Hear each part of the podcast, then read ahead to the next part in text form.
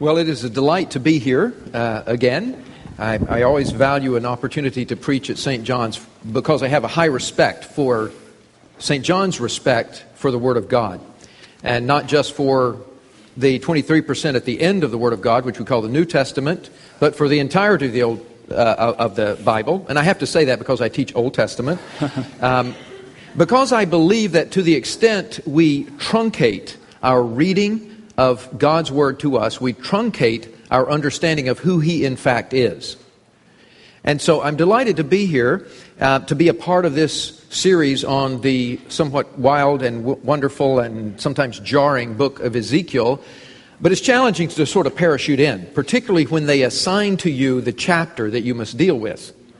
Now, I highly suspect they chose Ezekiel 20 for Synod Week so that they wouldn't have to deal with it. Um, it is challenging.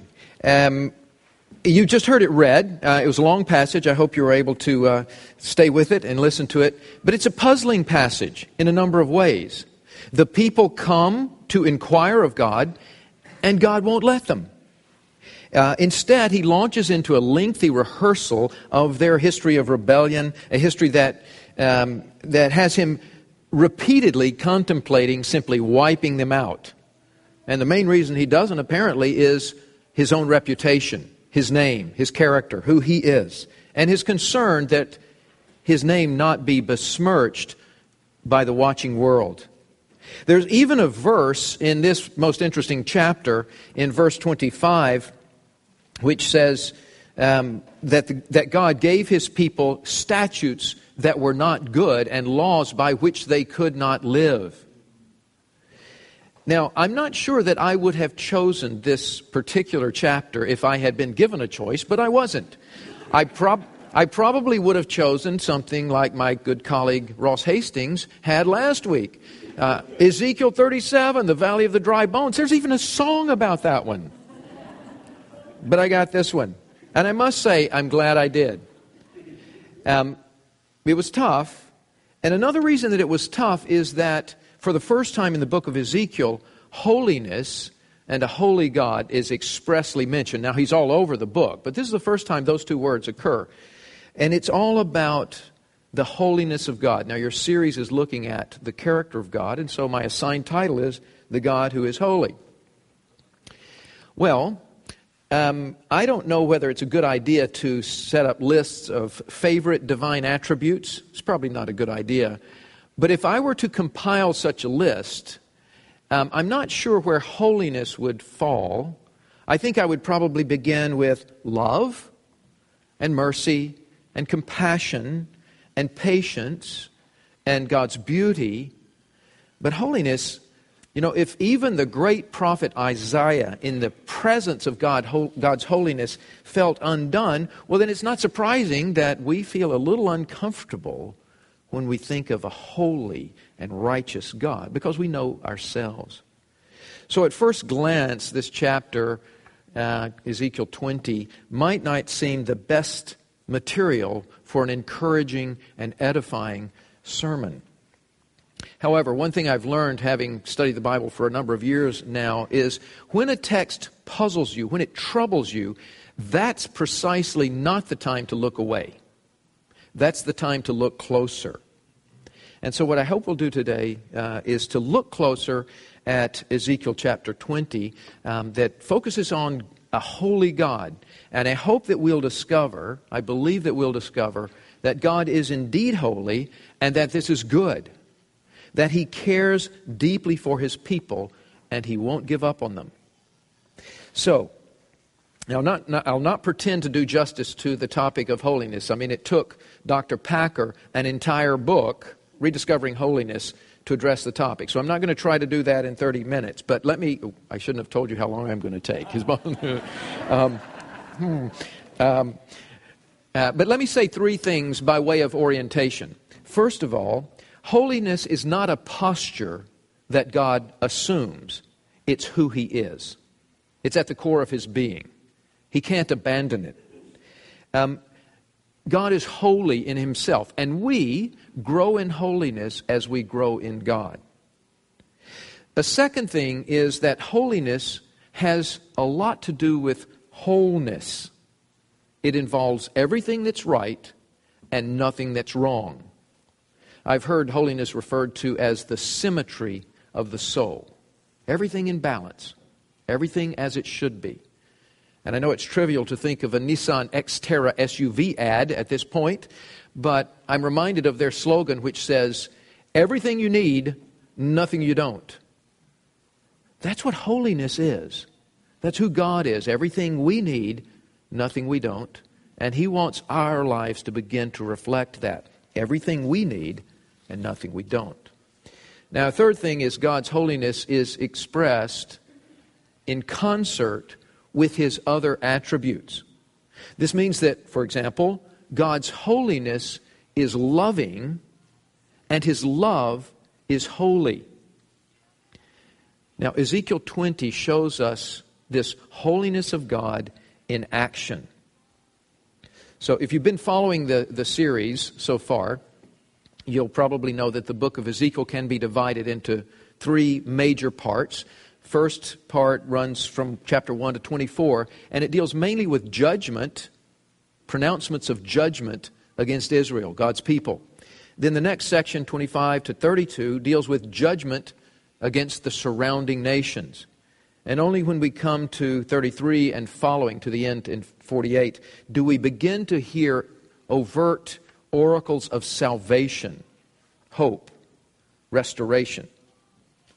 Now, Ezekiel, for, furthermore, Ezekiel 20 begins a little short subunit that Fee and Stuart entitle Countdown to Catastrophe. You see why they ran off to Synod and gave me this chapter? Right? Um, countdown to catastrophe. That catastrophe was the fall of Jerusalem, and it's alluded to in chapter 24.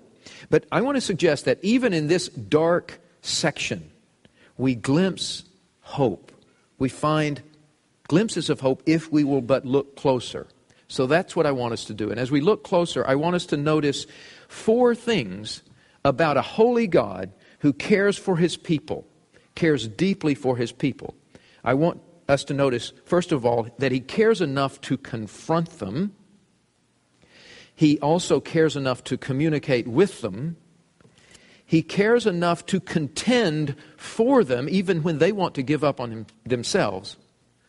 And he also cares enough to complete the job and bring them home. This is the holy God. So let's look first at uh, the very beginning of the chapter where we have that first puzzle. The elders come to inquire of the Lord, and he says, I'm not having that. Now that's surprising because I would have thought that inquiring of God was something that we should do. After all, Joshua in the book of Joshua was criticized for failing to inquire of God. So something more must be going on. And, and, you know, when you're having a conversation with someone, if you ask them a question and they don't respond, pretty good idea to ask a follow up question like, why didn't you answer me? But be prepared for a confrontation because often that's what's going on. So we're not told here what kind of inquiry this is, but we can perhaps speculate, perhaps we can guess. Remember, the people, Ezekiel and some of the people of Israel, are already in Babylon. Now, Jerusalem has not yet fallen, but they're already in Babylon, and they're in a bad way. And they're looking for some change in their circumstances. And perhaps they view the sort of resurgence of Egypt as a, and its reinterest in the land of Israel as perha- perhaps promising some way of pushing back Babylonian power. And maybe they'll get to return to the land of Israel sooner rather than later. But, there, but it was bad. Now, Polly, my wife, was uh, with our little granddaughter Hazel uh, a few weeks ago, and Hazel's five, started kindergarten this year. And so Polly, as a good little grandmother, uh, took her up on her lap and said, Hazel, how's kindergarten?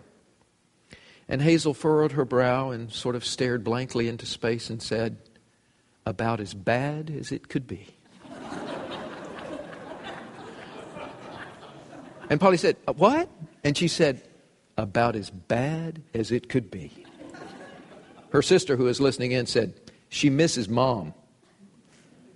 Well, the exiles in Babylon, I think, felt it's about as bad as it can be. But I think they missed God. And God wants to say, You're missing me. You come to inquire. You're looking for consolation. But consolation is not what you need right now, but rather a bit of confrontation because you're not dealing with the real issues in our relationship. And then he goes on in the n- number of verses, verses 5 to 31, to describe to them this repeated pattern by which he has repeatedly sworn, has committed himself to them. They have repeatedly rebelled and engaged in idolatrous practices, um, causing God repeatedly to contemplate simply wiping them out, but refusing to do so because of his name, because of who he is. Over and over again, uh, generation after generation, the Lord swore himself to his people to be their faithful God. But over and over again, generation after generation, the people met his faithfulness with faithlessness. When they were in Egypt, when in the wilderness, when in the land, and now in the early stages of the Babylonian captivity. The behavior of the people is also consistent faithlessness in relation to a faithful God. So, of course, this holy God cannot simply play along, he has to confront. And I would suggest that willingness to confront is a sign of good communication, a good relationship. If you never confront your friend, faithful are the wounds of a friend. If you never confront a friend, you're not being a very good friend. So that's the first sign of a good relationship. That's the first thing I think we notice about this holy God. The second is that he does indeed communicate with his people. Look at verses 10 to 12. Um, here they are at Sinai. Remember, they came out of Egypt. They're at Mount Sinai. And he says, Therefore, I led them out of Egypt, and I'm reading the NIV here, uh, and brought them into the desert. I gave them my decrees and made known to them my laws. For uh, for the man who obeys, the person who obeys them, will live by them. These are life giving laws. And I gave them my Sabbaths as a sign between us, so that they would know that I, the Lord, made them holy, made them whole. Um, this Sinai covenant, this covenant making, has been compared to something like a, a, a marriage ceremony. Vows are exchanged, God pledges himself to his people and inducts them into this special relationship with him. He gives them decrees and laws um, by which they may experience life, good life, with him. The one who obeys them will live by them. And he also, if you will, more or less, exchanges rings. Now, by that I mean he gives them covenant signs. And he said he gives them his Sabbaths as a sign um, between us so that the watching world would know that I, the Lord, have made you holy. Now, these Sabbaths had more to do than they weren't just referring to um, resting the seventh day of the week, uh, but rather they had to do with all of Israel's Sabbaths, its festivals, um, its Jubilee year, the year of Jubilee.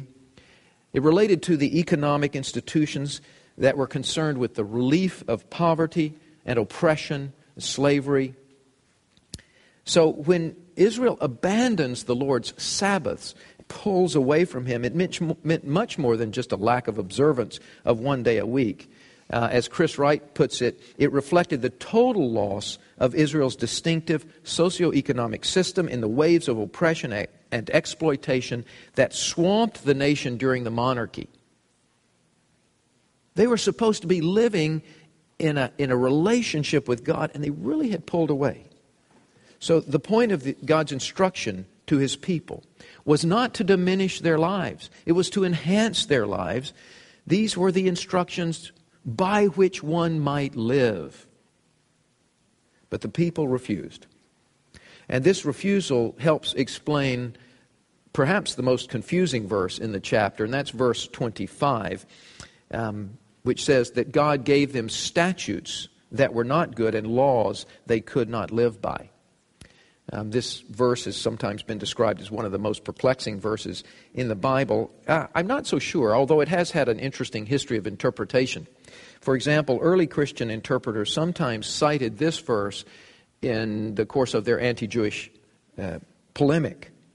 John of Damascus, 8th century, cites Ezekiel 20, 25, to support his contention, contention that, and I quote him here, God finds fault with the commandments of the Old Testament.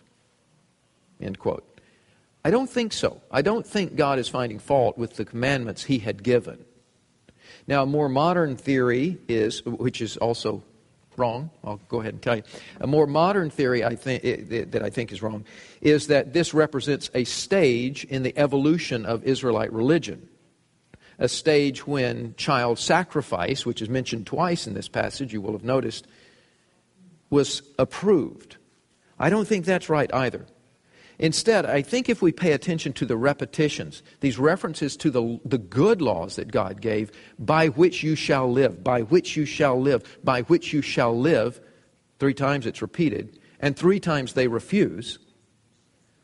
when, when, we, when we see that context, I think we can begin to understand what's going on here. God's saying, okay, then, I will if you're not going to obey the good laws, I'm going to give you laws that are not good. In other words, I'm going to give you over to laws that are not good. It's very much what we find throughout Scripture. We find it in Romans 1, for example. Those who refuse to honor God, but honor the things that are made, are given over. Are given over. I think that's what's going on. He, God is not coercive, He doesn't force His way on people. If they refuse to, heed, refuse to heed His instructions, these life giving instructions, He will give them over. Psalm 81 verses 11 and 12 puts it very clearly. But my people did not listen to my voice. Israel would not submit to me. So I gave them over to their stubborn hearts to follow their own counsels. These are those laws that are not good. In particular, in, in Israel's particular case, they were in the land of Canaan, and um, Canaanite religion, as William F. Albright long ago pointed out, was particularly twisted. Uh, this was a religion that engaged not only in idolatry, worshiping wood and stone, but also engaged in sexually immoral ritual practices on their high places, on their bama, bamot. That you hear the word bama. There is a nice little pun in that verse in Hebrew because bama means a high place, but also what are you coming to? It combines the Hebrew words for what and come. It's really kind of clever. Um, but it was it was, a, it was a particularly egregious religious system that Israel found itself in the midst of. Uh, it even involved child sacrifice. Uh, look at verse 31. When you offer your gifts, the sacrifice of your sons in the fire, you continue to defile yourselves with all your idols to this day. Am I to let you inquire of me, O house of Israel? As surely as I live, declares the sovereign Lord, I will not let you inquire of me. Confrontation is needed, communication is needed. And God, a holy God, is not going to just sweep this aside. He may, in fact, let his people go so that they can hit rock bottom and loathe themselves for what they've done. Perhaps only then will they see their sin and return to him. This holy God doesn't stand aloof but he cares very deeply for his people, cares enough to confront, to communicate. And the third thing we notice is that he cares to contend with them. Uh, look at verse 32. You say, We want to be like the nations, like the peoples of the world who serve wood and stone, but what you have in mind will never happen. What they're saying is, God, we're tired. We're tired of trying to be different. Just let us go. We want to be like everyone else. And God says, Never. Never. What you have in mind will never happen. I'm going to contend for you. Now, if you, if you were alive in the 60s and 70s and listened to the radio and listened to music, you certainly will have heard Neil Sedaka teach us all that breaking up is very hard to do. I want to suggest that Ezekiel would teach us, and God through Ezekiel, that sticking it out is even harder to do. To contend for a relationship in trouble is much harder than simply walking away. And that's what the Holy God does. They say, Let us go. Let us just be like everyone else, worshiping our counterfeit gods. And God says, Never. Instead, this holy God promises to continue to engage them. He's going to gather them from all the nations. This is what he says in 33 to 36. I'll gather your, my people from the nations where they've been scattered. I'll bring them into their own wilderness experience, and there I will judge them. Now, not a lot surprising that a holy God is going to bring the people back and judge them. That doesn't surprise us so much. But what does surprise me, and perhaps surprise us, is verse 37. Now, in the ESV, it says, I will make you pass under my rod, which sounds sort of disciplinary. Um, the, NIV, the NIV says, I will take note of you as you pass under my rod. Um, and I think that's more the sense, even though the ESV probably gets the Hebrew a little bit better. But I think what we're looking at is a shepherd who uses his rod to count off the sheep as they enter the fold. He's not whacking the sheep, he's counting them off. And so what he's saying is, I'm going to bring you, I'm going to take notice of you as you re enter the fold, and I will bring you into the bond of the covenant, he says. Now, this image of the shepherd gathering his sheep into a sheepfold, counting each one as it passes through his rod, um, is not coercive. Again, those who continue to revolt and to rebel will be excluded, will be purged. But the rest are brought back into the covenant. So, what we're discovering as we look at this holy God is that, yes, he's a God who cannot compromise his standards, his character. It's impossible for him to do that. It's not that it's contrary to his nature. But he also will not abandon his people. This holy God in action cares enough to confront his wayward people, to communicate life giving ways to them without forcing them, and to contend for them rather than simply letting them go, even when they've given up on themselves. This is a God who will not give up. You'll give up on yourself long before he gives up on you. And there's one final thing, and I think this is perhaps the most surprising. It surprised me when I read it, and perhaps encouraging. Uh, in the last verse in the, in the chapter, it's actually the English chapter division is a bit different where it continues on, but verse 44 is the last in the, in the Hebrew text. It says uh, in, in verse 44 You will know that I am the Lord when I deal with you for my name's sake and not according to your evil ways and corrupt practices. Now, what's this say, what this is saying is God is saying, I will unilaterally make this happen for you. There's not much you can do. Your evil ways.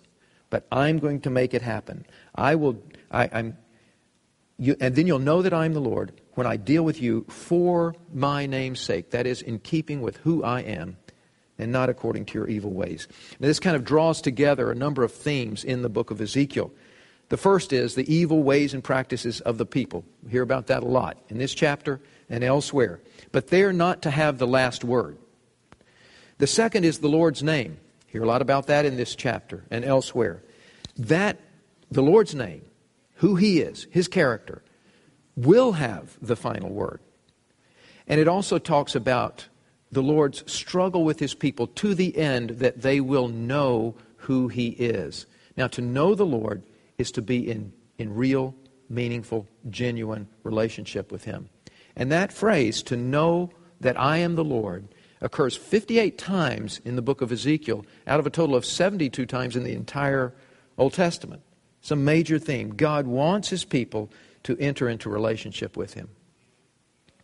Now, that's a lot of talk about an ancient text. But how would we conceptualize that for ourselves today? Um, are, have any of you read Sarah Young's book, Jesus Calling? I see that hand, that single hand. Well, it's an interesting book um, in which she takes up Scripture and then rewrites that Scripture as if Jesus is speaking directly to the reader. And it's, you know, she's fictionalizing in some senses, but it's based on Scripture, and it can be quite moving. So let me try that with uh, Ezekiel 20. Um, but here the Father is speaking. And this is what he says. And, and we all fall somewhere in this, this picture of God's people, not all in the same place, but think about what might be, he might be saying to you. He says, You come wanting to talk to me, um, wanting to ask about this or that, about where some, whether something in your circumstances is going to improve, but you don't seem to really want to talk about what matters. And so I'm not going to answer those, those lesser questions because we really need to talk about what's gone wrong in our relationship. You know how I promised over and over again to be true to you, but you've not been true to me. Again and again, I reached out to you, and again and again, you shoved me away. And you've gone after your illicit affairs. You've gone after your gods of wood and stone. I've told you how things can be right between us. I haven't left you in ignorance. I've given you instructions by which our life together can really flourish, but you're not interested. You've repeatedly strayed.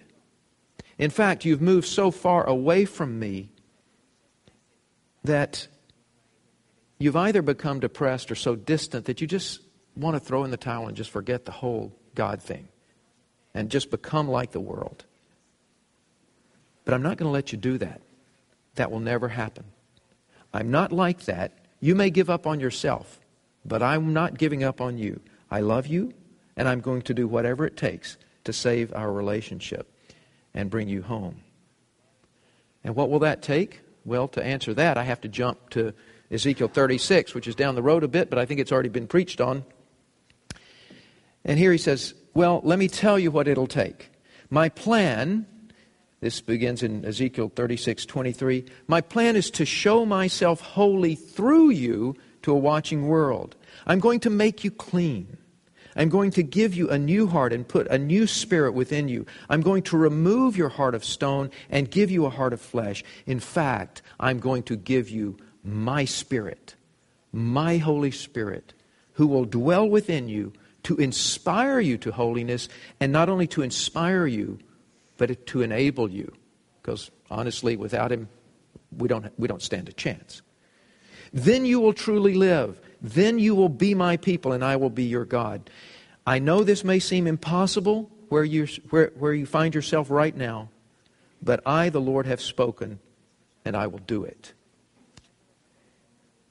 This is the heart of the holy God who loves his people. Um, David Peterson says that God's holiness poses a, a paradox because a holy God must judge everything that is wrong, everything that is unholy, and yet he provides a way of cleansing and sanctification for sinners.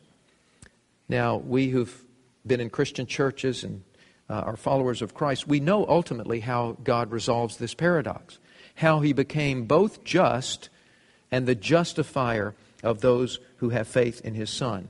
It was a costly way. But the God who is holy was willing to go the distance. And this is good news. This is good news. It's good news that we glimpse in a few places in Ezekiel 20, that we see uh, more brightly in later chapters in Ezekiel, such as Ezekiel 36. And it's good news that bursts into full glorious light in the life, death, and resurrection of Jesus. Now, it's very difficult. I struggled with this, and I got Polly to struggle with me with this, to find any kind of human relationship that comes anywhere close to the depth and profundity of God's love for us. And she suggested, well, what about St. Augustine and Monica, his mother? Well, it's a fairly well known tale, and uh, it, it, it, it doesn't do it all, but it does some. So let me give you a little bit of his account of this relationship. Um, he talks about his profligate days between ages 18 and uh, 19 and 28, um, and before that as well, and about his mother's consistent prayers and strivings with him. She refused to give up on him, even though she had every reason to do so. As a young man, Augustine sowed his wild oats, and this is how he describes what he and his friends were up to. He says, Such were the companions with whom I made my way through the streets of Babylon. Notice the metaphor. He also was in exile, I suppose. With them I rolled in, the, in, in, in its dungs, that is Babylon, in its dung as, as if rolling in spices and precious ointments, to, uh, to tie me down the more tenaciously to Babylon's belly the invisible enemy, enemy trampled on me and seduced me because I was in the mood to be seduced. Later on, he writes During these, this same period of nine years, um, from my 19th to my 28th year, our life was one of being seduced and seducing, seducing, being deceived and deceiving in a variety of desires. Publicly, I was a teacher of arts, which they call liberal. Privately, I professed a, a false religion. He was uh, uh, um, an uh, adherent to Manichaeism for a time uh, before he became a Christian. Um, in the former role as teacher, I was arrogant. In the latter, I was superstitious. In everything, vain. But Augustine's mother never gave up on him. And this is what she writes about her. For almost nine years, then, uh, for almost nine years, then followed, during which I was in deep mire and darkness of falsehood. Despite my frequent efforts to climb out of it, I was the more heavily plunged back into the filth and wallowed in it.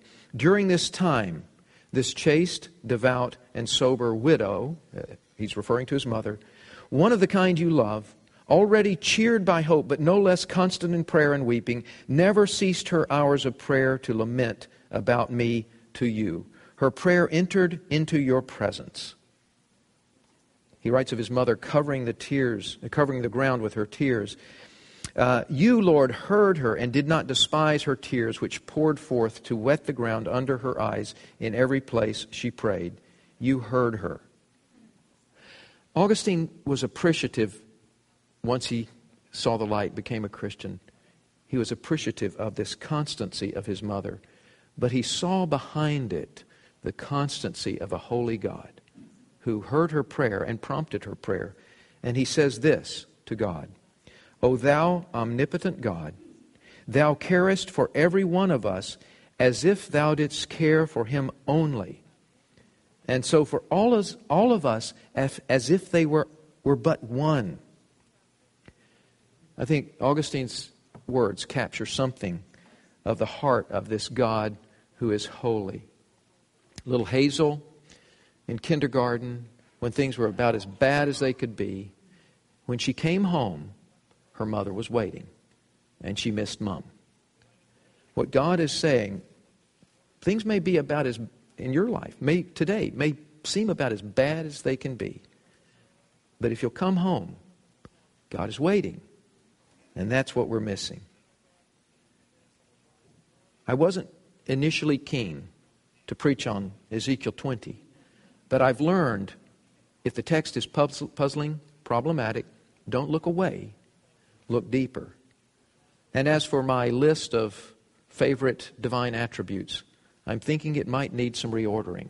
I think holiness is going to rise considerably. Thanks.